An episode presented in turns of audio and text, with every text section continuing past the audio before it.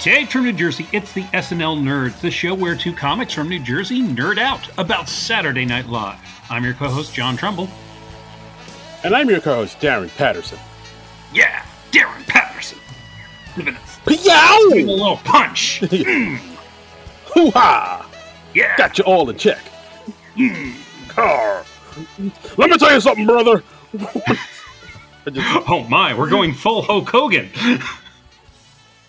Yeah, people can't see it at home, but when I get ready to do this podcast, I run into the room, you know, I knock over chairs and I just get on the microphone and hit play and let me tell you something, brother. I always rip off the shirt that I'm wearing at the beginning of every podcast just to get the energy pumped up, and it's really getting expensive. Yeah, you live in an apartment, so your neighbors must be like, what's going on in there? I'm going through my wardrobe really, really quickly, and I frankly cannot afford to keep buying a shirt every single week. Yeah, I hear you. It gets pricey. It gets pricey. That's the thing that people never get into about Hulk Hogan, but yeah, it's pricey. Yeah, just tons of ripped up, torn rags everywhere you look.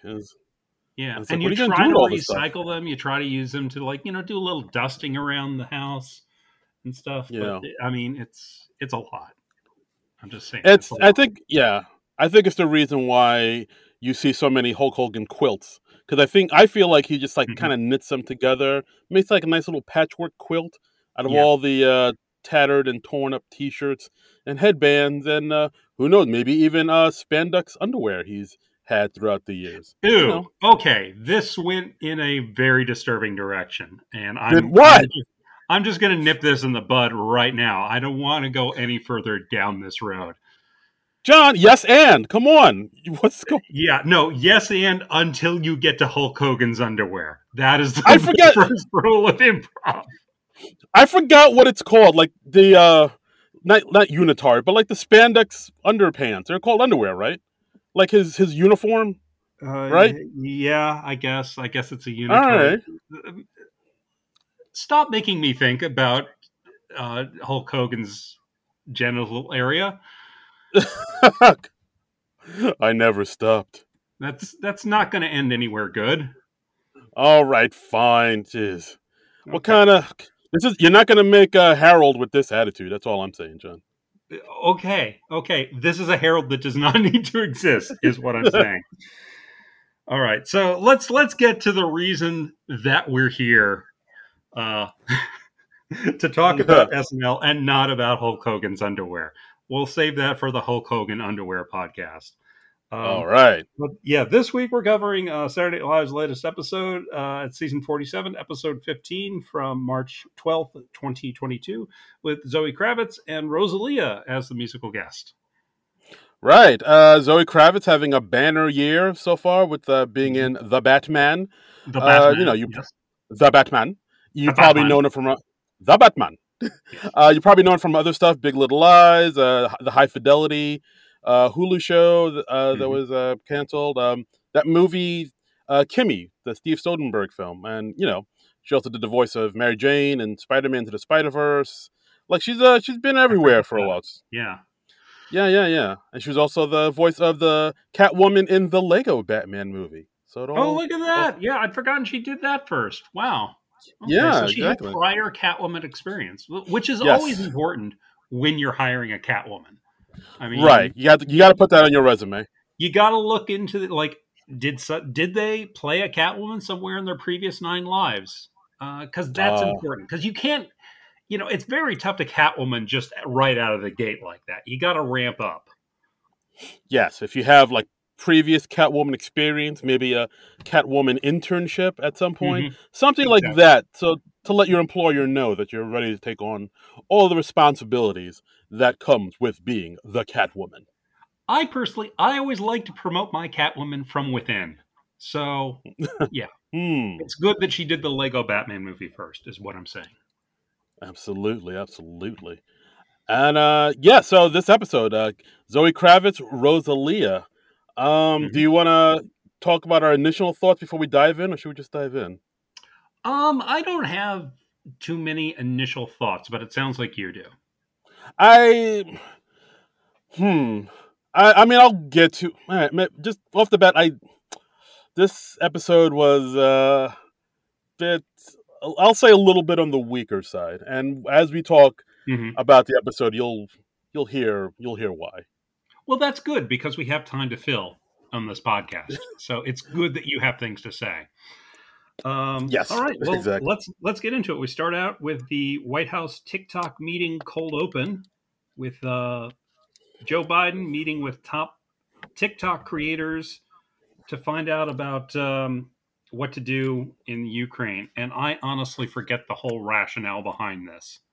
Do you remember? Shoot, I wish I wrote it down, but I did not. Yes. Basically, it's, I believe, like, in the Ukraine, they're kind of cracking down on social media.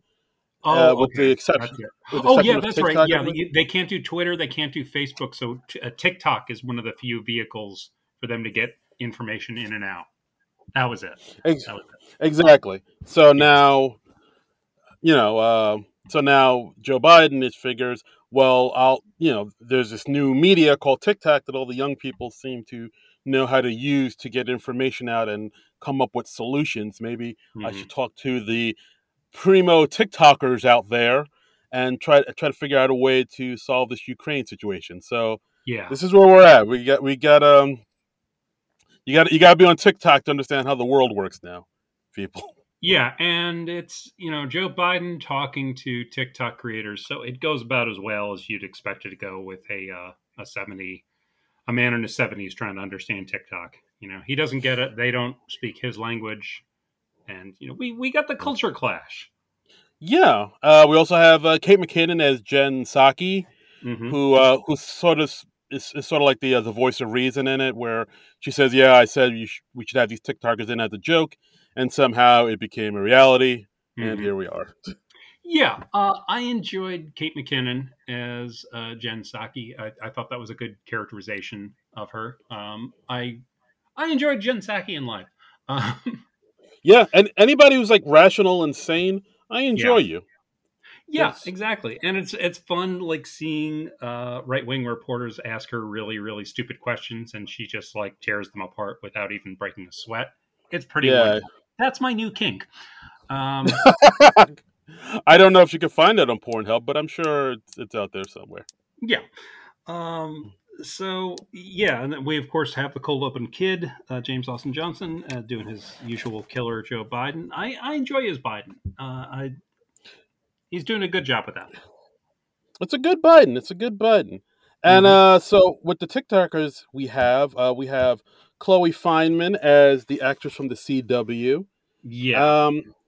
And that's sort of riffing from that thing on a few weeks ago where it was some woman from, I think, Riverdale, was like, oh, if I was your mother, and it was just very cringe. I watched the real thing, and I couldn't get more than a few seconds into it. I was just like, do I need to spend any more of my life watching this? And because I know from the first 3 seconds it's dumb and idiotic. So I believe that was Annalynne McCord, who she, what was she?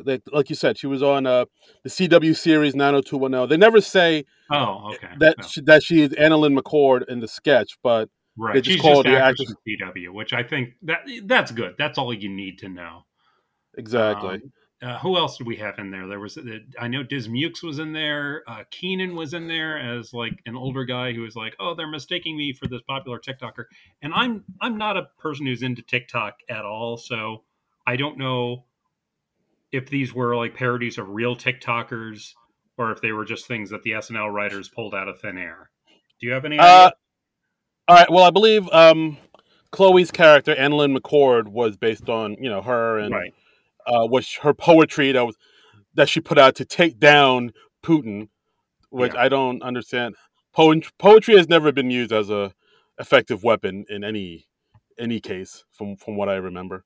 Dismukes, I think, was like a general, prankster. Well, right. He had a good line saying, "Yeah, I'm a prankster and a rapper. Maybe you heard of my squad, the Boo Boo Boys. Yeah, and the twist is that Biden actually is a fan of them. I guess they're supposed to be like, you know, jerky boys type people or something like that. Or like they. But, yeah, so like, oh, we play this prank on somebody where we're pushing down a flight of stairs. Hilarious. Yeah. Who was it? Chris Redd was the singer Jason Derulo, who just sings his own name a lot. That's kind of what he's known for. Melissa Villaseñor was a character who just says Spanish words into a long tube behind people, which is another thing. Right, and that's like the one bit, because there are many people who get famous online for just doing one stupid thing over and over and over. And then they're famous or quote-unquote famous until people get sick of them. And we move on to the next person doing a stupid thing over and over and over. Yes, Chocolate Rain. And yeah, exactly. Remember that? Exactly. Yeah. Chocolate Rain, where have you gone? Then we also have Aidy Bryant as a 12-year-old. Yeah. Woo. And she turns out to be a right winger who's like a paranoid conspiracy theorist. That was an interesting twist. I was just very on this open overall. At least it was relatively short by cold open standards, though, so that's something. Yeah. Yeah, I think I like this a little bit more than you. And like, I think I like this a little bit more than the normal cold opens, just because, you know, as we said before, the cold opens have that thing where they just kind of bounce from idea to idea all over the place.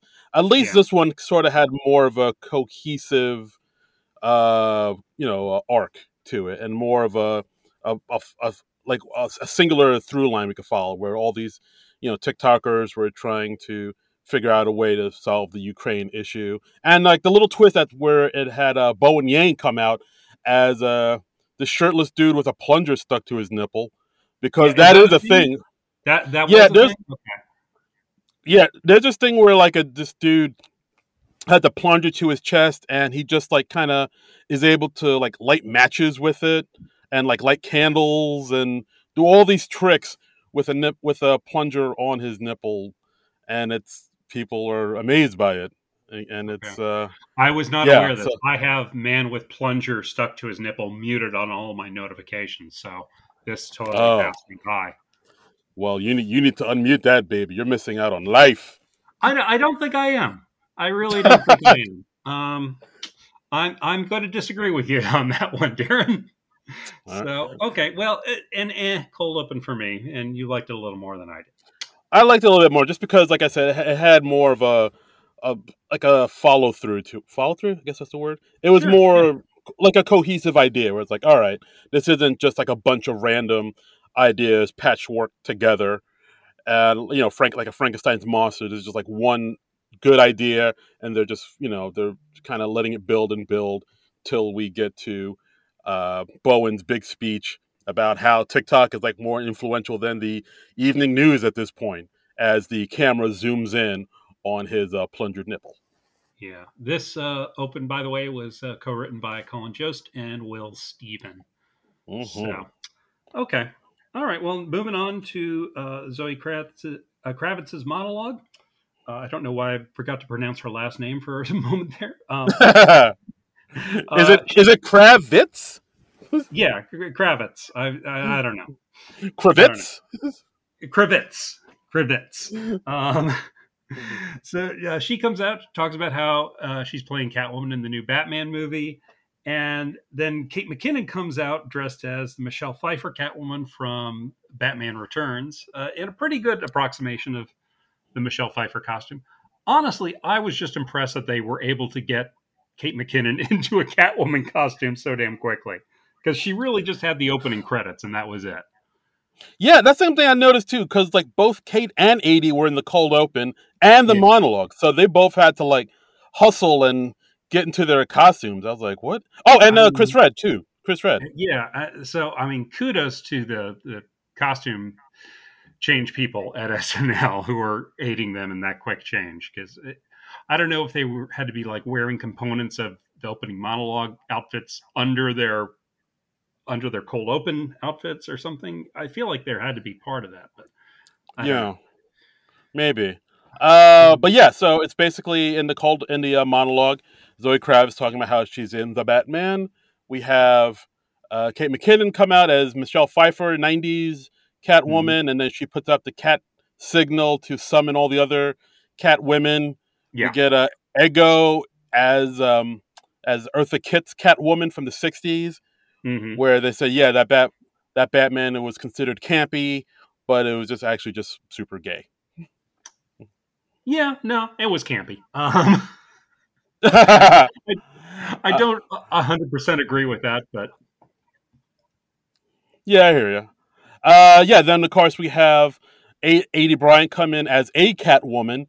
You know, well, of course, the stereotypical crazy cat lady.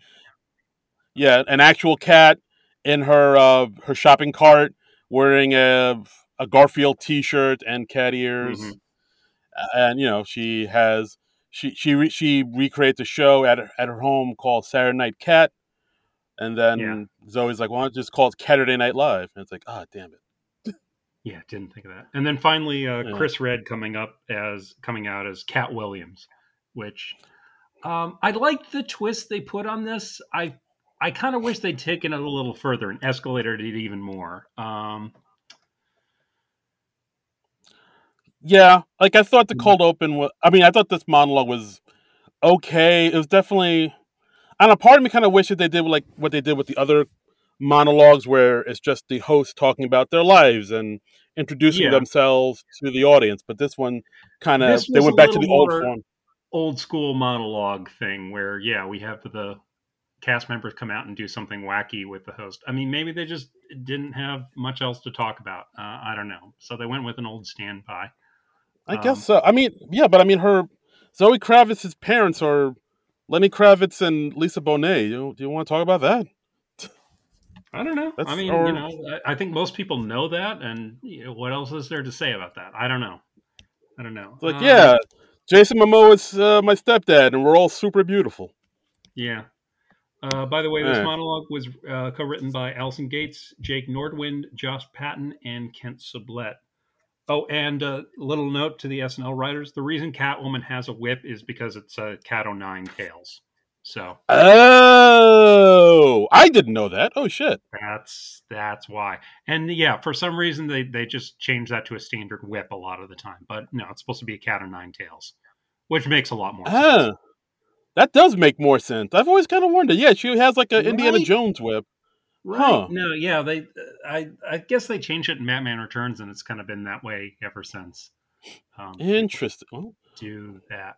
I will say, it's just kind of a shame they couldn't get a few more Catwoman in there, because Cecily Strong could have been a wonderful Lee Merriweather style Catwoman, but I understand you only need one from the '60s series. And I thought. Like, I thought I heard somewhere that, like, they were going to put more cat women in it, but I guess maybe they didn't have time or something. Maybe. Could be wrong. Who knows? I mean, it might have been funny if they represented the Halle Berry Catwoman, but, one, that costume's kind of skimpy. And two, I don't know how many people remember the Halle Berry Catwoman anymore. That movie flopped hard. All right, I'll share. I actually did see that in the theaters with some friends of mine in Brooklyn.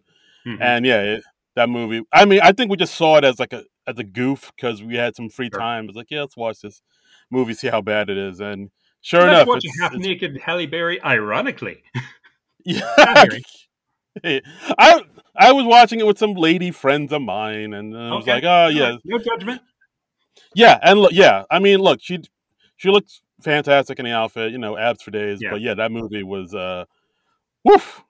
big old pile of kitty litter. I saw about half of it years back. Had to be at least a decade back. And it is not good. It is just truly like, what the F am I watching? Also, like, I don't know who the heck they could have play the Halle Berry Catwoman. So, I mean, maybe Punky. I don't know. She could do it. Yeah, I guess. Sure. All right. So, I thought a fun idea. I liked it. I just, I wish they could have put it maybe a few more twists on it, and a cat lady, Cat Williams, and some other thing. But anyway, it was decent. Cat Stevens. There it is. I was going to say Cat Von D, but I like Cat Stevens better. Yeah, or Cat Von D. Bring them all in. Bring in all the cat people is what I'm saying. Yeah. Bring in the cats. So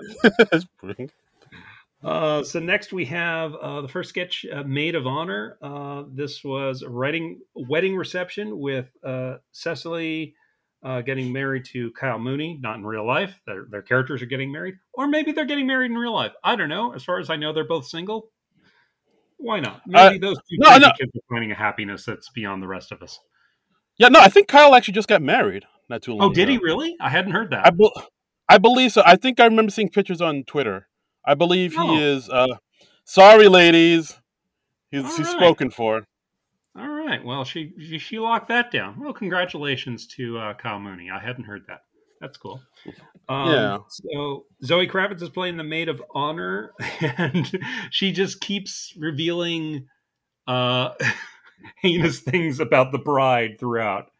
Let's see. The things I wrote down is, if 9 of my last boyfriends had killed themselves, I don't know if I could go on. And lots of people called her a monster, but I told her, you're not a monster. You're just his math teacher. And we find out at the end of the sketch that she's actually Suge Knight's ex. and lots of this is new information to the groom, who's just like, wait a minute. What's going on now? So Kyle is pretty much playing like the straight man role, kind of the role we're used to seeing Mikey Day in quite a bit. I was going to say that I kind of wish that Mikey Day had played the groom in this, because he is so good at playing incredulous and confused and like, wait, why is this weird thing going on? This sketch was written by Dan Bula, Mikey Day, and Streeter Seidel. I think it's a strong sketch. I thought it was a strong way to start off the regular sketches of the show. I really liked it. Yeah, I'd agree. I thought this was a pretty strong sketch myself. Like, one part I did like that I feel like a lot of people may have overlooked is when it starts, we see Chris Redd. Like, Chris Redd is in a lot of these sketches, which we'll get to. He had a lot of work to do tonight. But like, it starts. Yeah, but like the way the sketch starts is with Chris Redd saying a joke about the groom and saying, "Hey, congrats, you two crazy kids," and then he leaves. And then we see Mikey come in saying, "Oh, that's give it up for the best man." It sounds like the end of a longer speech, and then Mikey comes back and he's like halfway through eating cake and he's like, "Oh, I really thought that was going to be longer because you're the best man." Yeah, but I like that, just because like usually in the beginning of sketches like this, we always start in the middle or towards the end of someone saying something. So we just assume, oh, this is towards the end or the middle of somebody saying something, and comes to find out that was the whole thing. I thought that was like a nice little joke right there. That was cute. Yeah. But yeah, then the sketch kind of, like you said, it's Zoe Kravitz as the maid of honor, revealing all these horrible things about the bride to be. Saying she's things from the Capitol as well. Yeah. Yes, that one really shook me. Where she said, "Hey, remember we went on that big protest, and what did you say?" And then Cecily says, "I said I'm going to storm the Capitol and I'm going to kill Mike Pence." I was like, Jesus Christ. They went there. Wow. And it was good. Like the way I like the escalation of it. I like the I mean, randomness of all the stuff we found out about her. I like, you're not a monster, you're his math teacher. That was great. That was why they cast Kyle, because he's a little on the younger side, so maybe. Yeah, and then they cut to Zoe's child groom. And we get a quick little appearance by Martin Herlihy, one of the PDD boys. Yeah, that was fun. Yeah.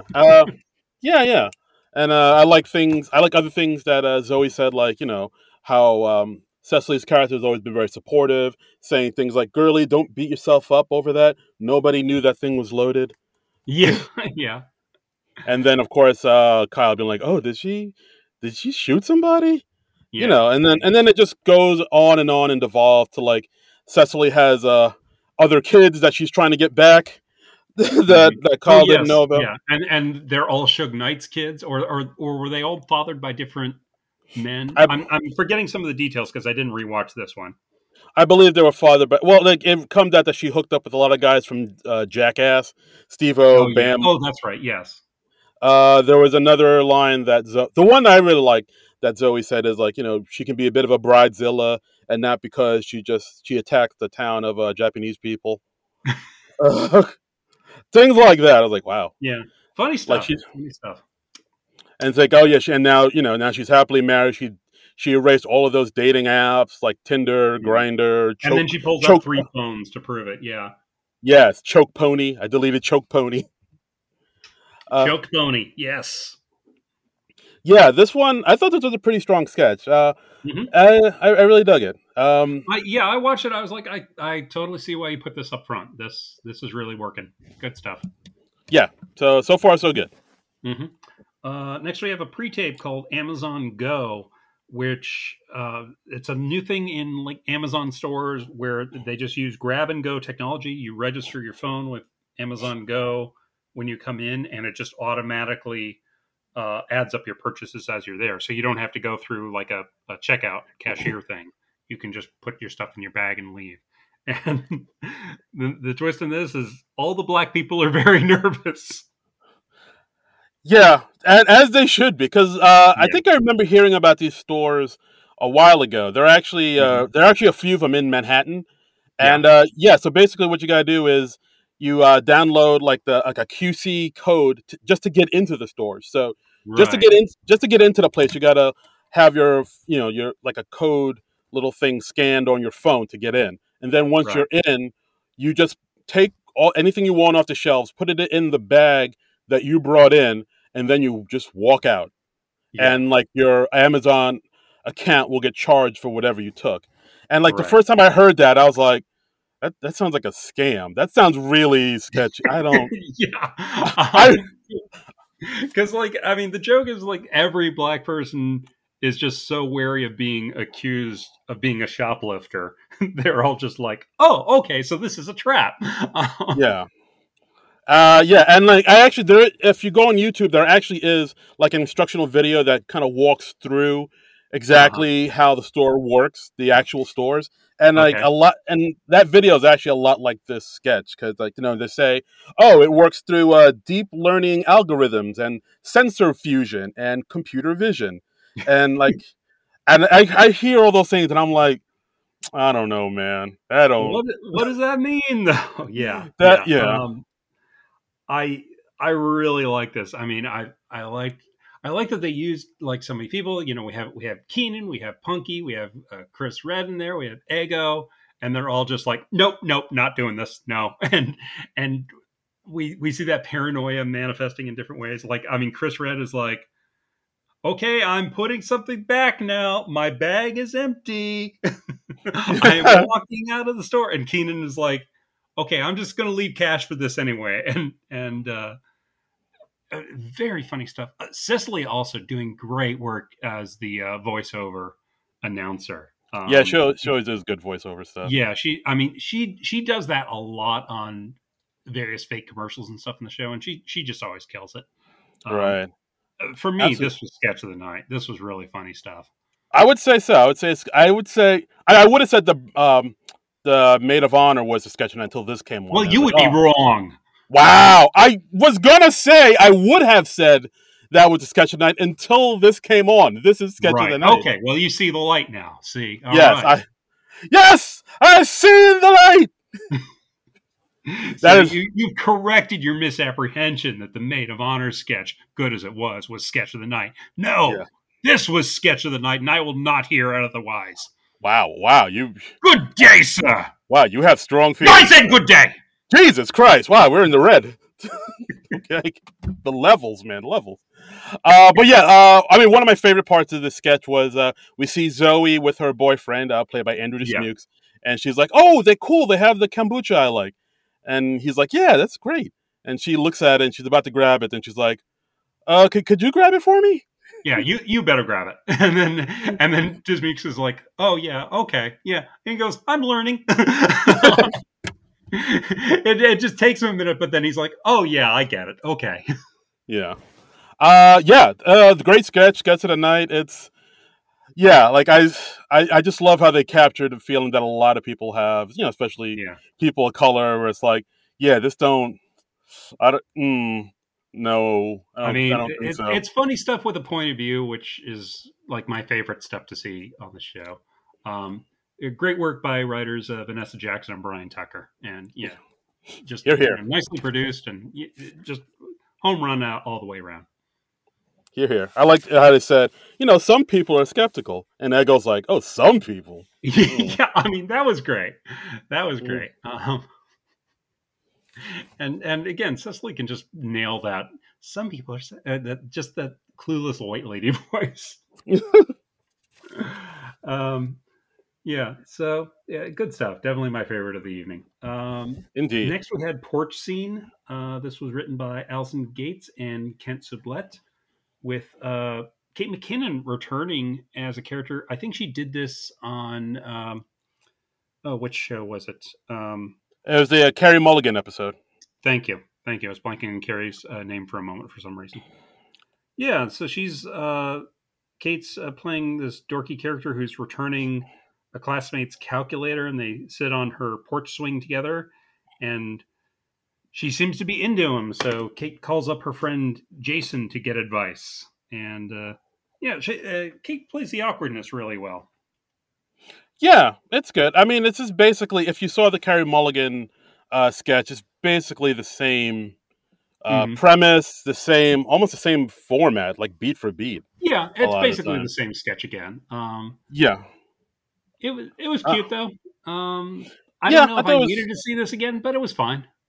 Yeah, like it was cute. It was kind of charming. It was the same thing where these two, like, I guess high school or junior high school age kids who are act older than they are, like and say terms and do things that like only older people should be into. Like at one point, Zoe's character says like, "Oh, I liked how you did all the impressions of all the cast members from Frasier." Yeah, and Kate's like, "Oh, well, the Niles came pretty quickly, but I'm still working on my Roz." Sure. Like, stuff like that. All? I mean, we get right down to it. Aren't we all just working on our Roz? Our inner Roz. But I pretty much agree with you. It's like a lot of the same beats, a lot of them. It's basically, the Kate and Aidy show at this point, where we just see the two of them kind of hamming it up and having fun.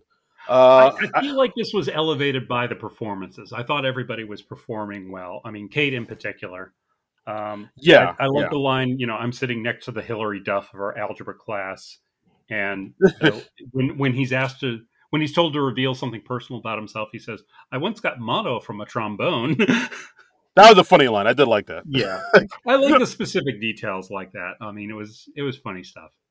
Getting mono from a trombone. Yeah. That one made me chuckle, but yeah, for the most part, I thought this was okay, but yeah, it didn't really it wasn't anything I hadn't seen before, but it was still all right. Yeah, exactly. So passing grade. Yes. Solid C. Yeah. I might even go like B-. Ooh, generous. Yeah. Next we had a sketch called Princess and the Frog. This was written by Mike DiCenzo, Colin Jost, and Ben Silva. This was a spoofing the Disney movie from a few years back, The Princess and the Frog, and it's airing on Disney Minus, which is the channel where they air stuff that they don't push as hard. Yeah, I think I'm not a lot, but like in the beginning of this sketch, they were kind of hitting on the fact that like this movie came out. I don't think it did super well in the theaters when it came out. And it's always been kind of a movie that people kind of forgot about, and it's fallen down the memory hole a bit. I think it's mainly remembered just because it had the first black Disney princess. Yeah. And I actually remember seeing this movie in the theaters. I took my little cousin, and I thought we thought it was all right. I think it had that old school hand drawn like Disney animation, and we thought it was nice. But yeah, I think a lot of people were just like, nah, pass on this one. Yeah, I never got around to seeing that one myself, so I only know of it. I've never seen it.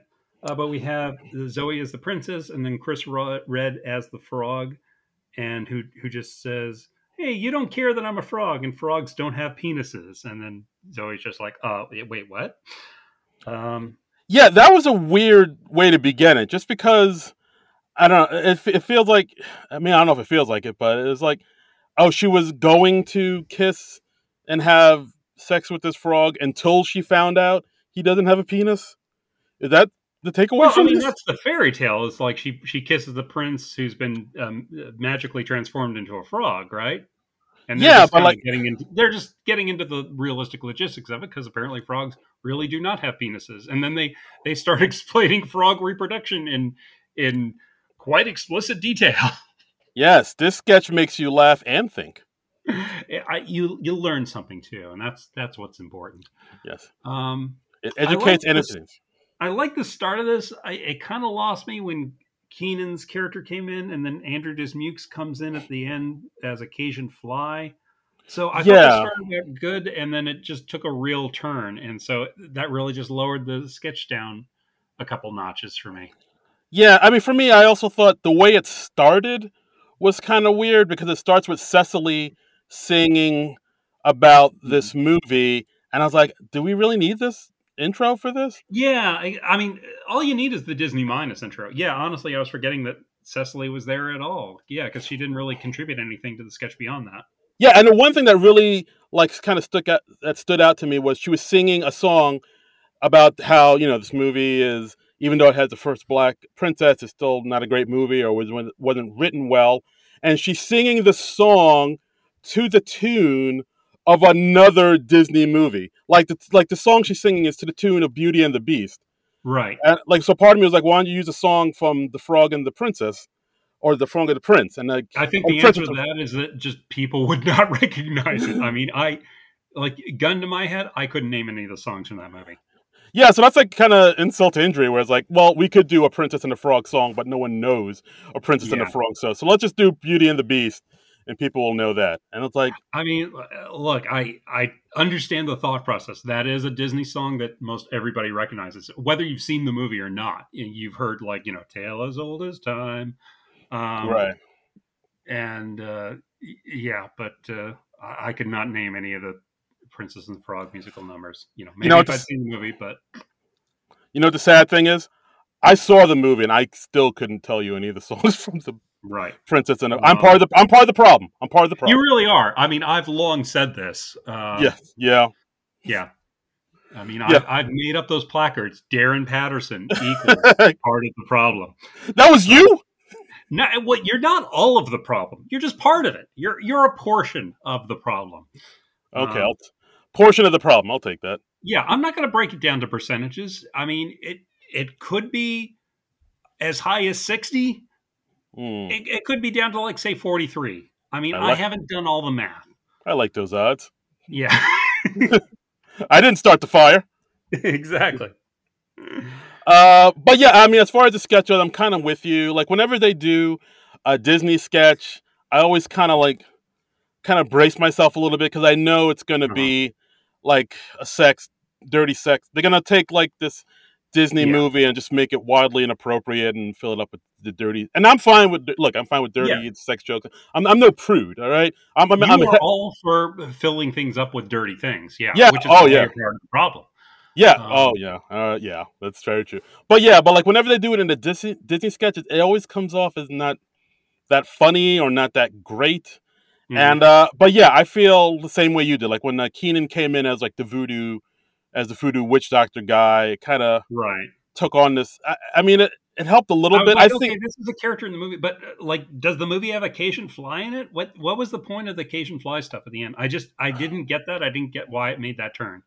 I believe it does have a Cajun fly, like a Cajun firefly in it. And, you know, it's, you know, there's always one of those characters in these movies, like, you know, for, you know, comedic effect. But like a Jiminy Cricket type, yeah. Yeah, but then again, you'd have to have seen the movie in order to understand that, and a lot of people didn't see the movie, and I saw the movie, and I barely remember that firefly. Right. But yeah, it was weird how like they just sort of totally kind of, I guess, maybe had no way to end it, so they were just like, oh, let's put in Dismukes in a Firefly costume and have him do his Cajun accent. It just got very random at the end, and not the good kind of random. So it just, I thought it started out with, you know, if they just stuck with the lack of the frog penis thing, yeah, I am there for that. But then they get away from the frogs have no penises thing, and I was just like, oh, well, my interest is waning now. Yeah, I think, I mean, to put like some positivity in this, I thought Chris Redd's performance was good. I liked how, you know, how he talked about he doesn't have a penis, and then he talked about how frogs reproduce, where they just have balls that just shoot out the fluid on the female. You know, who needs a straw when you can just throw the milkshake right in your face? Yep. Things, and you know, some imagery there. Yikes! And like, you know, how he has a long tongue and he could do oral from like 5 feet away.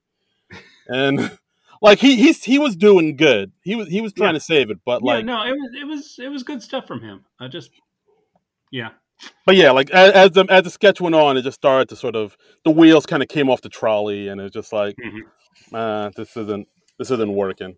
So yeah, it's a bit of a step back, bit of a stumble. Yep. All right, next we had another pre-tape from our friends at Please Don't Destroy called "We Got Her a Cat." Where it's just the Please Don't Destroy guys, they decide to buy Catwoman a cat. And get it? Because she's a woman, and they're going to give her a cat. Catwoman. Yep.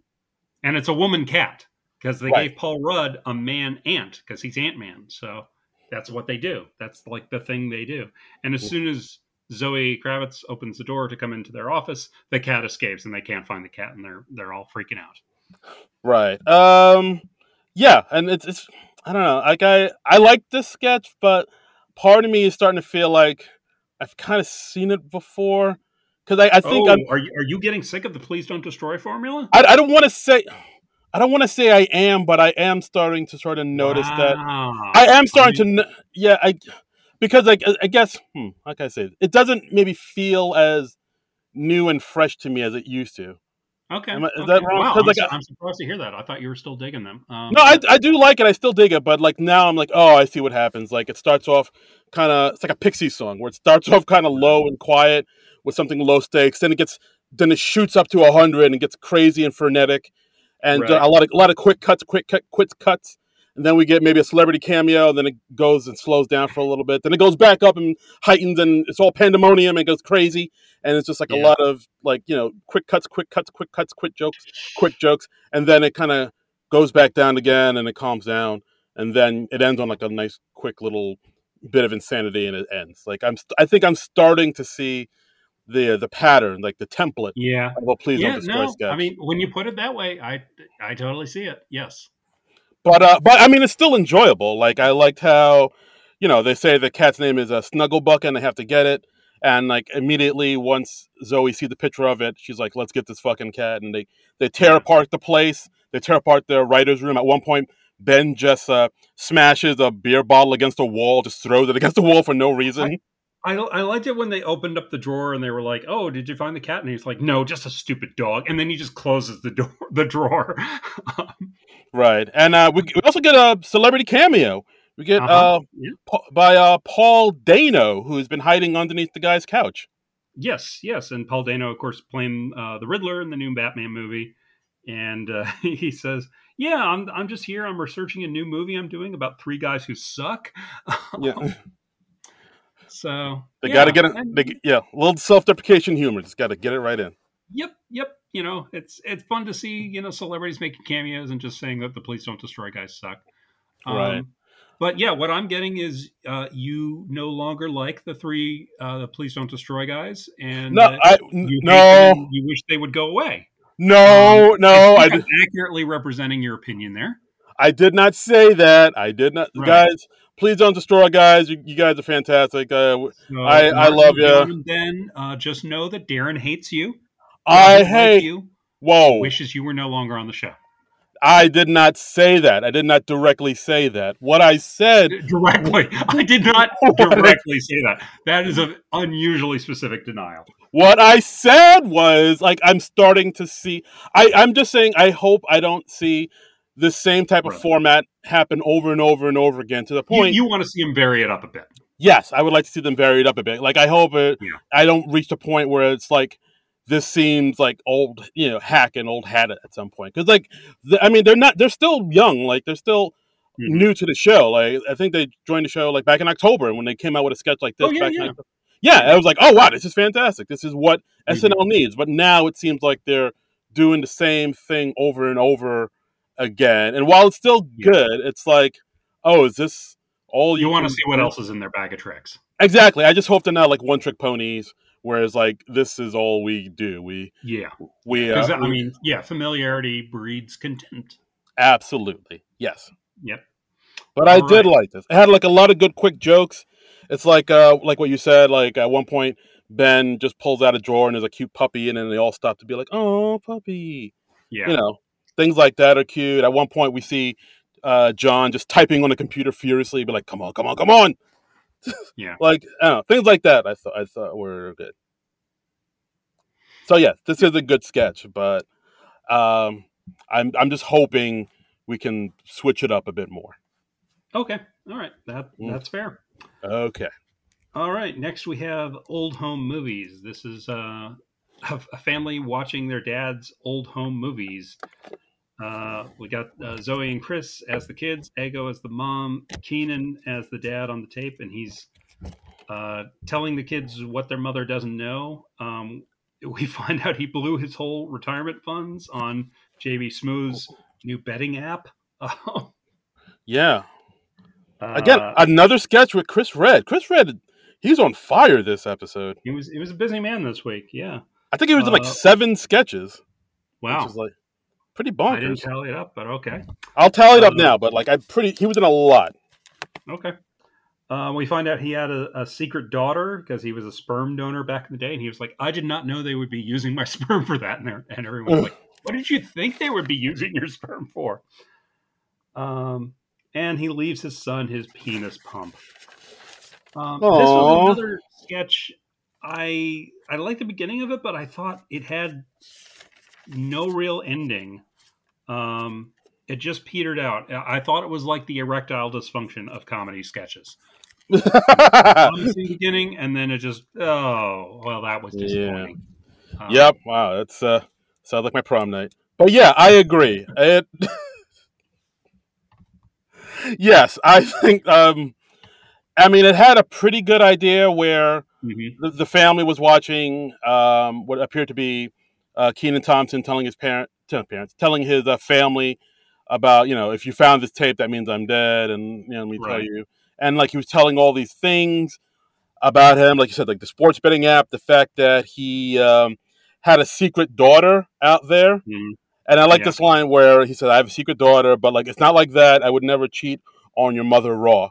And then it got this, a reaction from the audience where they're like, oh, you can kind of see it on Kenan's face where it's like, oh, the audience wasn't comfortable with that. Oh, well, I did like it. They occasionally fast forwarded through the tape. So we see Kenan just like doing fast motion. Cause of course, Kenan's doing this live. That's funny stuff in there, but again, the ending was just so it really took it down. Yeah, the fast motion part, that kind of reminded me of, remember that sketch where Jan Hooks plays like, I think, Betty Davis or something? Oh yeah, she had to do a lot of quick changes. I remember that. That reminded me of that. The audience liked when Kenan did the fast forward motions. But yeah, this sketch didn't... It didn't heighten. It was just kind of meandering. It was just kind of like at one point he can't remember Jamie Foxx's name. Then it kind of goes off on some other tangents, and like you said, the erectile dysfunction and his idea for a movie, the Dallas City, Dallas City Bouncers, and it was just like, I was like, all right, where is this going? And it didn't really go anywhere. Yeah, and it got very random, and for me, just really petered out. So I was just like, oh, okay, well, I guess it's over. It just kind of ends too. It's just like, all right, all right, and then the Irish goodbyes away. I was like, exactly. It was an Irish goodbye. You just like turn around in the bar and you're like, oh, well, I guess my friend left 20 minutes ago. Okay. oh, and I got to pay his tab. Great. Oh, no. Okay. Erin Gobra. So I don't know. Not much else to say about this one. Just disappointing one. Bit of a dud. Next we have our musical guest for the week, Rosalia. She did, of course, two numbers, Chicken Teriyaki and La Fama. Don't really know what either one of the songs were about because they were all in Spanish. Right. I mean, both. Yeah. So both these songs, I don't have much to say about them at all. So I guess both the songs were okay. They're kind of low tempo. The beats were kind of, like Casio beats.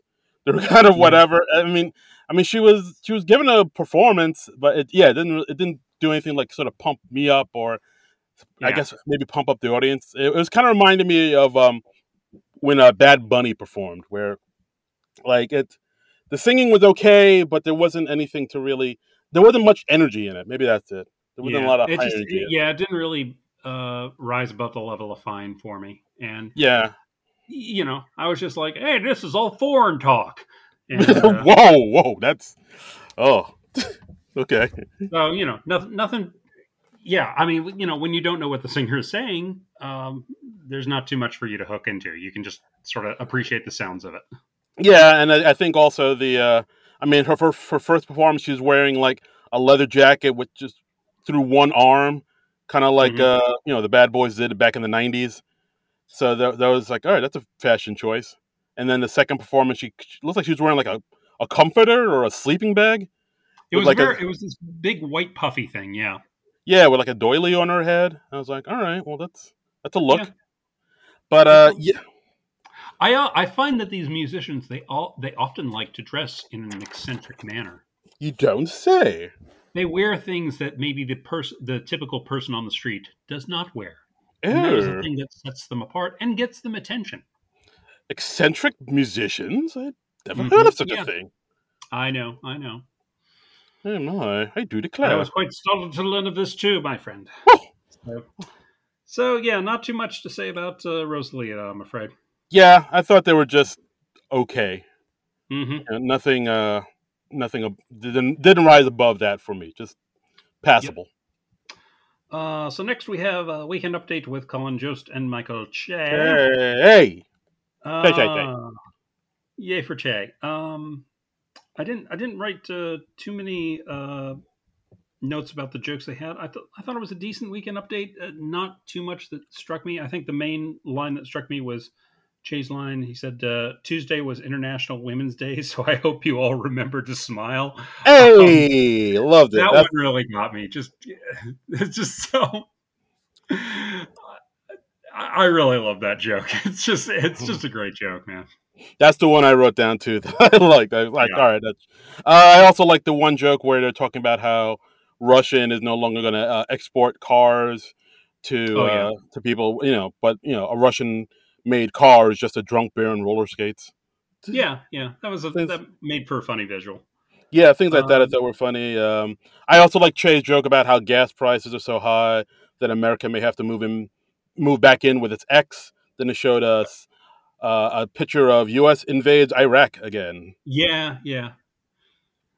But yeah, for the most part, like the jokes were okay, but again, there's I don't know throughout a lot of the show. I mean, I would say up to this point, everything else is like kind of okay, but nothing really was like super strong to me. I think Amazon Go was super strong, and I think Maid of Honor was pretty strong. But yeah, the rest of that, it's been kind of an ass show. For me, the real standout in this Weekend Update was the death segment with Alex Moffat returning as Terry Fink, film critic Terry Fink, doing his Oscar predictions while he's taking LSD. As you do. And he's watched every film in the last 48 hours, not just the Oscar nominees, every film. And I've really come to enjoy this character. Moffat's done it, I think, once or twice before. And I don't think I really realized until this time that he's doing a Casey Kasem impression. Oh, okay. It is 100% a Casey. You know, I mean, it's just, it's got the Casey Kasem rhythms and cadences, and yeah, and because he's on LSD, he's got all these mistaken assumptions about the films. He thinks that the film Power of the Dog is about Dog the Bounty Hunter. Right. He credits. He credits Encanto as being drawn by the Zodiac Killer. Yes. And he thinks that the film Belfast stars Johnny Knoxville and the guys from Jackass. Yes, and he also talks about how he was forced out of the theater by Regal Cinema's Strongest Teens. Yes, and I liked how one bit about three-quarters of the way through, he just sits there and has these odd facial expressions because he's obviously having a flashback of some kind. Yeah, those parts I thought were good, too, where like he's not saying anything, he's just kind of staring off into the distance, and there's this long pause where he's like in his own mind, and everybody's like, what's happening? Yeah, and he just starts twitching and making odd expressions. Really nice performance by Alex Moffat. I thought, it was good stuff. Yeah, this was a hoot. I mean, Moffat, like, it's like I said, like ever since Beck Bennett left the show, you know, that Moffat has sort of filled in that slot as, you know, generic everyday white guy, and he's able to show, and he could do a lot more than just that, and he's able to sort of spread his wings more, and we get to see him doing more and more things where people are like, oh wow, that Moffat guy's really funny. And like, yeah, this Terry Fink is like, I think, one of his breakout characters, one of his best characters. I really enjoy it whenever I see him on a Weekend Update, and I don't feel like they've driven that character into the ground yet. So, yeah, it was good stuff. That segment was written by Alex Moffat and Will Steven. So, nice job to those two gentlemen. Okay. So you want to talk about the other guy, Dan Bulldozer? Don't have much to say about it. It was Kyle Mooney doing a character. He's wearing, like, these fake muscular arms. You were telling me before we started recording that that's based on a real TikToker or somebody like that? Yeah, it's based on this guy, Dan Bilzerian, who's like a influencer and like poker player, and I quickly just went on his Instagram, and dude, it is literally just pictures of him shirtless surrounded by beautiful women. Like, that's all it is. And so I was like, all right, I'm not sure how this influences people, but okay. And but apparently he has like a bunch of followers, and I guess he's able to, you know, he was able to finagle this whole thing into a money making, I don't want to say Ponzi scheme, but a career. We'll call it that. No, you will call it a career, sure. Yeah, and this is the character Dan Bulldozer. He's talking about the impact of social media. Honestly, my attention wandered pretty quickly on this. I didn't watch it very closely. So yeah, he had a few good lines here and there, where when he's talking about writing a book. And he's talking, and he says, and that's another thing. Like, he has like a really, like, his voice was like deepened. Kyle Mooney's voice was like electronically deepened because I guess Dan Bilzerian. Yeah, that was interesting. Yeah, that was I guess because Dan Bilzerian has a deep voice. So, you know, Kyle Mooney was saying things like, well, you know, why do people say writing is hard? Writing is super easy. All you have to do is write it out. And like him saying things like, yeah, this new book I have, it's kind of like Hemingway but for guys. And of course, it's called Ass Book. But yeah, this segment, it feels like it was half written, and like they were kind of writing out the rest of it while he was performing it on stage. It really does. It feels like I have sort of an idea for a segment, but I'll work it all out on air. Don't worry. When the red light goes on, we'll work it out then. Inspiration will strike. It was like I could have done without this, quite honestly. Yeah, I agree. It was. I mean, look, I like Kyle as a person, but yeah, this was like halfway. I was like, "Where is this going? What is the point of this? What are you trying to say? I don't like." And then he kind of went on about this like ancient story about the father and the girl, but then he intentionally messes up the story. And I was like, all right, well, what is the point of this? At the end of the whole thing, I was like, what? Why? Wow. Okay. It was just, I was just like, what? This was a dudder. It was an odd one. Yeah. Yeah. It's like, what are you trying to say? What is, What is the point of this, John? That's what I was trying to. That's basically what I came away with. It. I don't know. I don't know. Oof. All right. I think we should just move on. What do you think? Let's move on. What's the point of that, John? I don't know. Again. Okay. All right. So next we have a game show sketch called Word Crunch. It feels like they haven't done a game show sketch in a while. Am I right on that, or am I misremembering? Let me think. Off the top of my head, there was the Simu Liu episode they did one there. Okay. Well, that's a good long while. That was early in the season. Yeah, that might have been the last time from what I can remember. Okay. Well, this was written by Alison Gates and Celeste Yim. We have contestants, and it's like a word find sort of puzzle, and one of the contestants keeps finding the word mom hole in there. And Andrew Dismukes, as the host, is just explaining, like, no, that's not a valid answer because mom hole is not a word. Yeah. And it just keeps on doing that. Yeah, I mean, basically they explain it because they say, we have a writer's strike, so we had our sound engineer write up all the, all the script and all the puzzles for us. And, of course, the sound engineer is the wacky Sarah Sherman. And then we see her being her wacky self, like, hey, how's it going, everybody? And so I thought that, so Sarah Sherman's in it, so she's going to be the zany comic relief. She's going to be where all the comedy comes from. But then... they don't do that. They shift it to Zoe, who is like the odd one, because she keeps finding the word mom hole in the puzzle, and then she gets... and she doesn't understand why it's not a valid choice, and Dismukes keeps explaining to her. This was okay. I just thought it got a little monotonous. Yeah, very much so. It's just basically Zoe saying mom hole over and over again. Like, basically the sketch is, how funny do you find the word mom hole? Are you okay?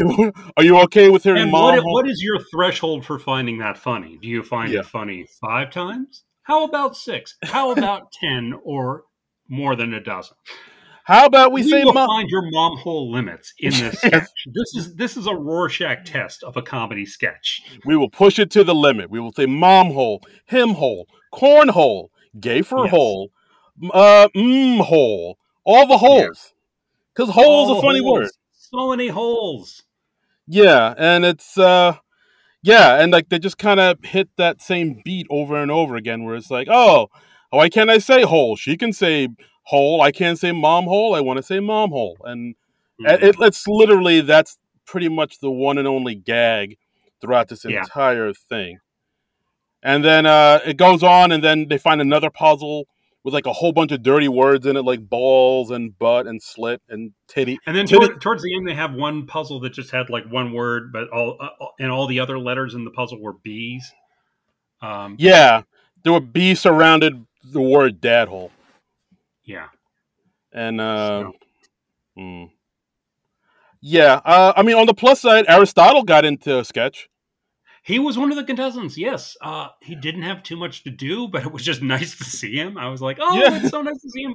Like, when I see Punky or Aristotle pop up in a sketch, I'm like, oh, yay, good for them. We did it! even if they don't have much to do, I'm just happy they got camera time, you know? Looks like we made it! Because I'm balling for him. Yeah, but this sketch, I was like, all right, they're just going to say hole over and over again, and that's it? They sure are. They're going to say hole over and over again, and you're going to like it. Or maybe you won't.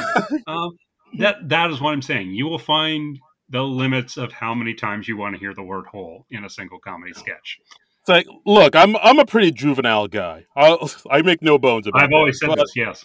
Yes, I've said this time and time again. Yes, that's on my placards. Yes. You have that on the plaque? Why are you making all these placards? I have so many Darren Patterson placards, you guys. Do you have like a machine at home making all these placards? Hand done. Hand painted. Because I care. I thought you were going to say, I got a placard guy. I should get a placard guy. You should. Folks, if you know a good placard guy, just at me on Twitter, Trumbull Comic on Twitter. We're in the market for placard guy. We need a good placard guy. Yes. Yeah. But yeah, like, it's, I mean, the sketch is just them saying hole over and over again. And look, at first, the word, look, the word mom hole is funny. It's a funny word. Yeah. I just would have liked it better if they kept finding different inappropriate things in the sketch. Yeah, no, I totally agree. Like, it's funny maybe 3, maybe 4 times. After that, it's like, all right. And in like a 5-minute comedy sketch, I don't think you can like circle through, because, you know, it's like funny, funny, funny. And then you hit that unfunny wall, and then you plow through that, and then it becomes funny again.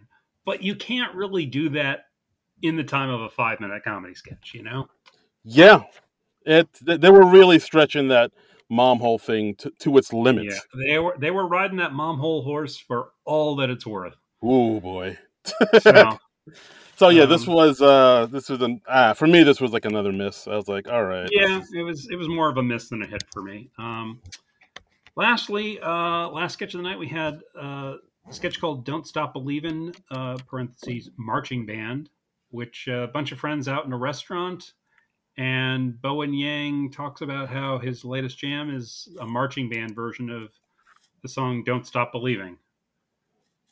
Yeah, and that's pretty much it. That's exactly what it says on the tin. Yeah, it's pretty much it. And then like he plays it on his phone, which is a Windows phone. He says, "Cortana, play Don't Stop Believing by the Ohio State Marching Band." So, And then it's just. Because there's a typo in the title. Yes, exactly. And of course, the joke is, oh, he has a Windows phone. That's hilarious because not a lot of people have Windows phone. And he has Cortana instead of Lexi or Alexa or whatever. And and I mean, basically, we've kind of seen this format before, where it's a group of people getting together at like a house party or for dinner or something. One person is super into something. And like they show how much they love something, and then they go on and on about how crazy they are about this one thing. Usually it's a song, and then they sing the song with their hearts out. Like everybody else on the table is like, "What? I've never heard of this song. What? Oh." Yeah, and everybody's. I'm a little sick of the, you know. Oh, you! Everybody else doesn't know this song. Let me describe this weird song in great detail and perform bits of it, and then usually at the end, everybody joins in and like they did know the song all along. Ha ha ha ha ha. Yeah, it's kind of so. This is basically that, except everybody else is still unimpressed by the song, except for Zoe Kravitz's character, who's like getting into it.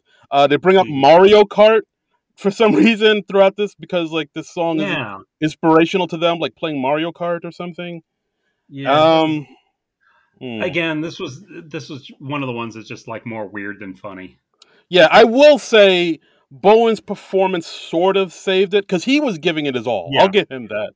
He was giving it all, and his stuff was going over well with the audience. The audience obviously loves Bowen. It was a very enthusiastic crowd this week. Yeah, everybody loves Bowen. Like, Bowen was putting in work in this sketch. He was working up a sweat. He was earning his paycheck. Yeah. Yeah, like at one point he's just standing up, dancing, screaming, "Don't Stop Believing." At one point we see Andrew Dismukes coming in saying, "Oh, who ordered the crudité?" And then Bowen's like, "Not now!" And he just smacks the tray of food out of his hand. Yeah, I mean, that was cute. There were cute bits in it, but as a sketch overall, it just didn't work for me. Yeah, the sketch didn't really work. I mean, just basing an entire sketch around, you know, the marching band version of Don't Stop Believing is, I don't know, it's kind of thin. But again, we stretched that premise out into 4.5 minutes of airtime, and really at the end of the day, at the end of the night, isn't that what it's all about? At the end of the day, it's all about meeting the bare minimum. It's all about taking up the airtime.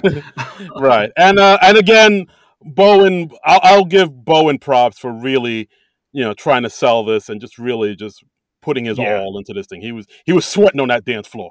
My boy was working. He was leaving it all on the floor. Absolutely. And leaving it all on the field. That's that phrase. Floor, because he's like a stage performer. So. Yeah, there you go. For floor, fields, you're leaving it somewhere. They're both like relatively flat things that start with the letter F. So you understand my confusion. You got it. You get it, guys. There's a dirty joke in there somewhere, but I won't say it. Let's just leave it be. Let's just leave it there. Let's leave it there, like Hulk Hogan's underwear. Ooh boy, there we go. Oh, full circle. We call that a callback, kids. Brought it all back, people. Brought it all back. Call back. Smiling. And that's the air show. They have posted one cut for time sketch, a pre-tape called "Can I Talk to You," which involved Mr. Chris Redd trying to pick up Zoe Kravitz and Ego at a gas station, as you do. I'm sure that happens to them on a regular basis. You know, they're very attractive people, so it's you know we all know how it is, right, Dan? Right, Jenny? Oh, I mean, God, so many times I've tried to pick up women at gas stations, and it never goes well. It always goes like this. Yes. It's always like, you're wearing bags on your feet. So? Yeah. And he's like, so? Girl, you got it going on. I liked this because it gets bizarre, and I like that Chris Redd's character is just not distracted by anything. He's just very single-minded in his pursuit of them. He wants to pick up these women. He wants to get up on in them. And he's like, so, all right. And he brings Mikey out at one point, and Mikey has a tail, and Mikey gets killed. And and Chris Redd is still like, so, girl, you fine. Yeah, I think at one point she says, isn't that your baby in the stroller over there about to go into traffic? It's like, yeah, so what if it is my baby? Can I talk to you, though? I mean, I like this. I thought this was pretty solid. I wish it had been in the show. I thought it was an okay sketch. It does escalate pretty well, and it is a lot. I feel like a lot of women have had this happen where, like, some dudes who's maybe not the best kempt of people, you know, still have the gumption to talk to a woman who maybe has wearing shoes and looks a little bit nicer than they are, and the women are obviously not into it, but nothing they say or do can dissuade the guy. And yeah, I mean, Ego is just straight up like, I'm married though, and she has a boyfriend, so yeah, thank you, but like they're trying to politely rebuff them, and still the guy won't go away. And I'm sure there's hardly a woman alive who has not had that experience. Yeah, I just don't understand where some guys have that confidence. I mean, I have shoes, and I don't have that confidence. Exactly. Yeah. I mean, my car's not on fire. I mean, no. I mean, I will get rejected once, and then I will meekly walk away, and I'll be like, okay, well, all right. Yeah. But I thought the sketch was okay. I thought it could have ended a little bit stronger too, because it just ends with the women leaving, and then the guys were like, oh, they weren't that hot anyway, and then it's just kind of. Yeah. I feel like I could have used something else, like. And one part in the sketch, it had a bird take a dump on Chris Redd's head. I thought maybe it should have ended with the same bird pooping on Mikey Day's head or something. It needed something more at the end. I think the kicker at the end was supposed to be, you know, Mikey Day's tail as they're wandering off. But okay. I don't know. Yeah, I thought that sketch was all right, but I feel like it needed more. I think. Yeah. Okay. I agree. So. Sort of a so-so show overall. It just it felt very average outside of the Maid of Honor and the Amazon Go sketches, I think. Yeah. Those were the only real standouts for me. Yeah, no, same. Maid of Honor, Amazon Go, everything else was pretty lackluster. It's like, I mean, Please Don't Destroy was okay. But like everything else was pretty like, I don't know. It's just kind of... Yeah, it was pretty lackluster, and part of me was like, well, I don't understand how come we have all these new writers and all these cast members, but we're still kind of putting out so-so material. I don't know. Part of me feels like we should have stepped it up by now. Yeah, but, well, I mean, it's just like we had such a peak with the John Mulaney show a couple weeks ago, and then the last two shows I thought were just real come-downs from that, and that's... I'm sorry to see that. Yeah. But, I mean, the show's going on a break, taking a few days to recharge the old batteries. Taking a few weeks to recharge the batteries. Taking a few weeks! We're going to see brand new, super awesome sketches when they get back. It's a guarantee. Every single one is just going to be all the way through. That's right. And, yeah. Yeah. So, I mean, you know, again, we're always pulling for the show. We always want it to be a good show. They always want it to be a good show. They're always trying to do a good show. Sometimes you don't get there, and that's just how it is. Yeah. That's just the way it is. Diddle-doom, diddle-doom, diddle-doom. Some things will never change. Greendale's the way it goes. Yes. Oh, there. Wow. That was even better. Yeah. So maybe we check our Twitter account. See what the let's see what the people thought of this. You know what we thought of it now. Let's see what you folks think. First, we got Mr. Nick Store. That's Store with two R's. He says, not a fan of this episode. Can't put my finger on it. Had a bunch of stuff that didn't connect with me. Highlights, Amazon Go. Weekend update, pre-Kyle. Ooh. Wow. Singling out Kyle. Boof. And the 10-1 sketch, which was just great because of Bowen's energy.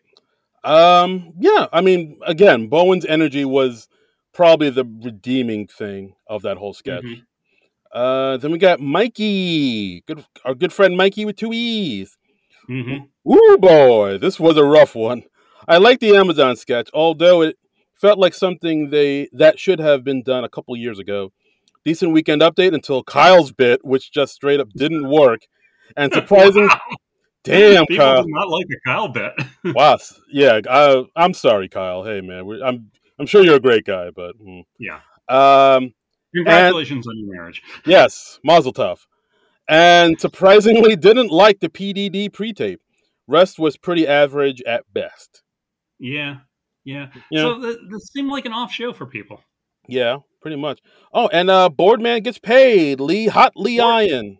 Yeah, Boardman gets paid. Apparently getting the show on a tape delay.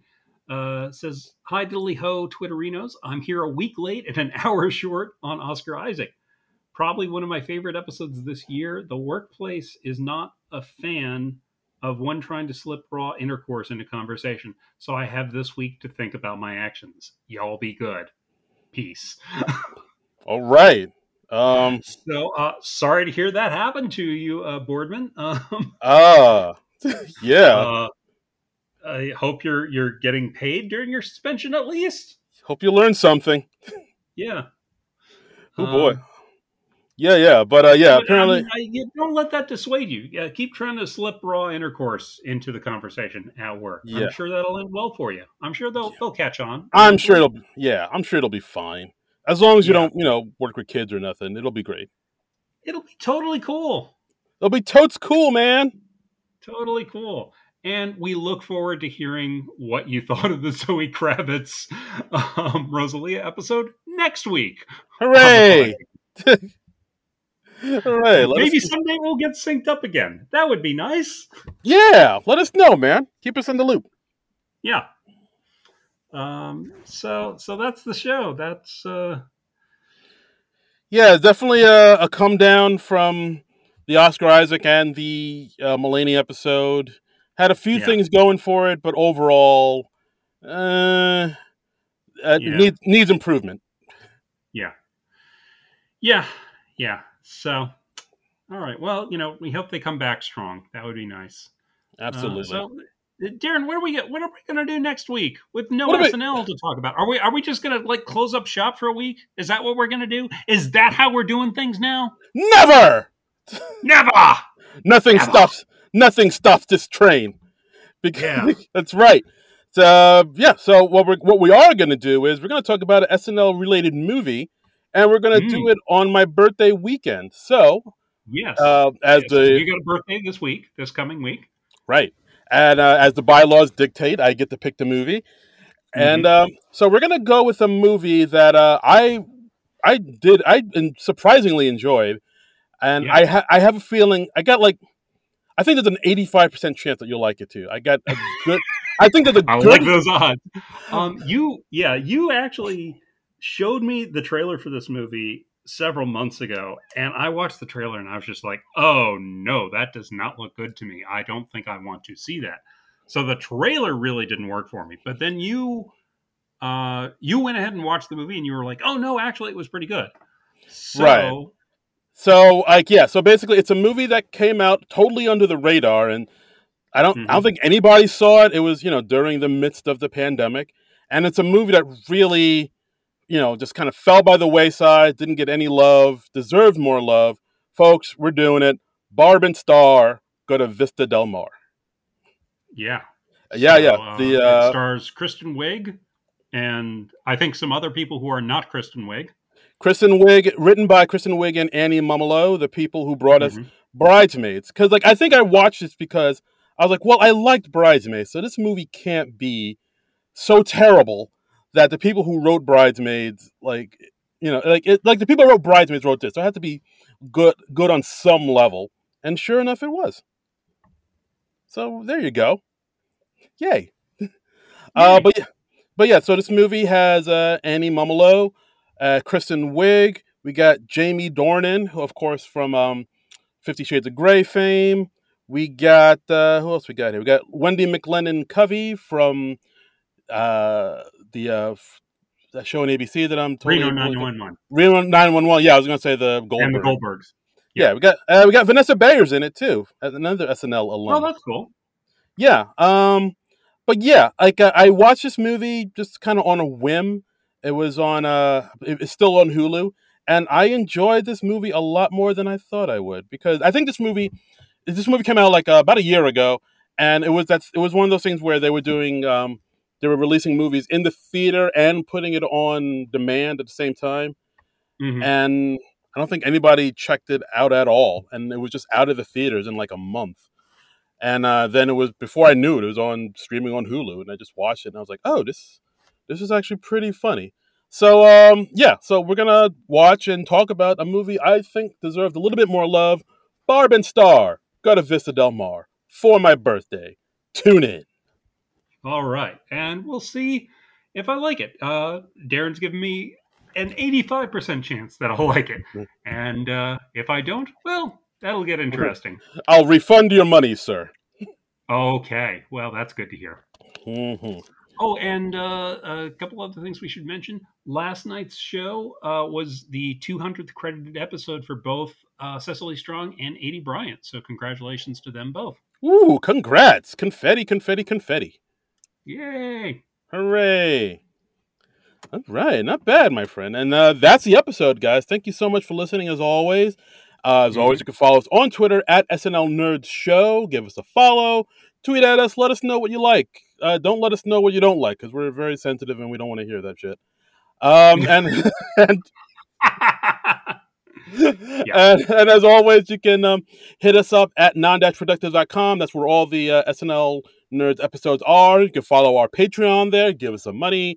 Donate some dollars. You know, it's my birthday. I mean, whatever you can spare. Just... an amount of money that you would not miss.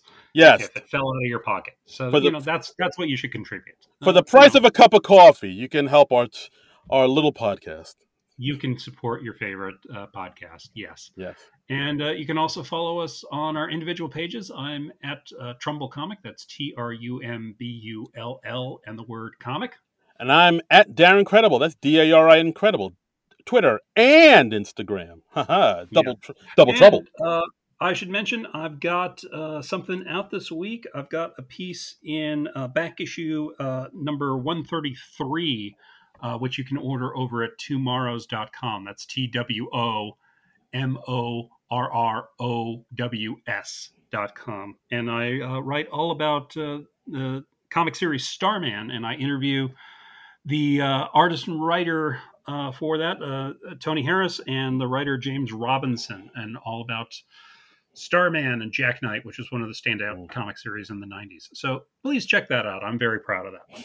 Wow. As you were saying that, I didn't know if I should sing David Bowie Starman or Mrs. Robinson, because you said Starman and Robinson. So, you know, just Starman. Starman would be more appropriate. There's a starman waiting in the sky.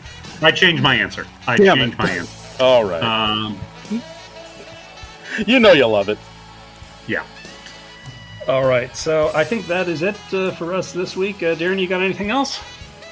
No, that's it. Let's land this plane, my friend. Okay. We'll see you next week with Barb and Star. Go to Vista Del Mar.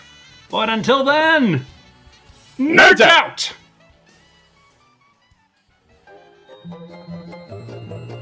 This has been a non-productive media presentation.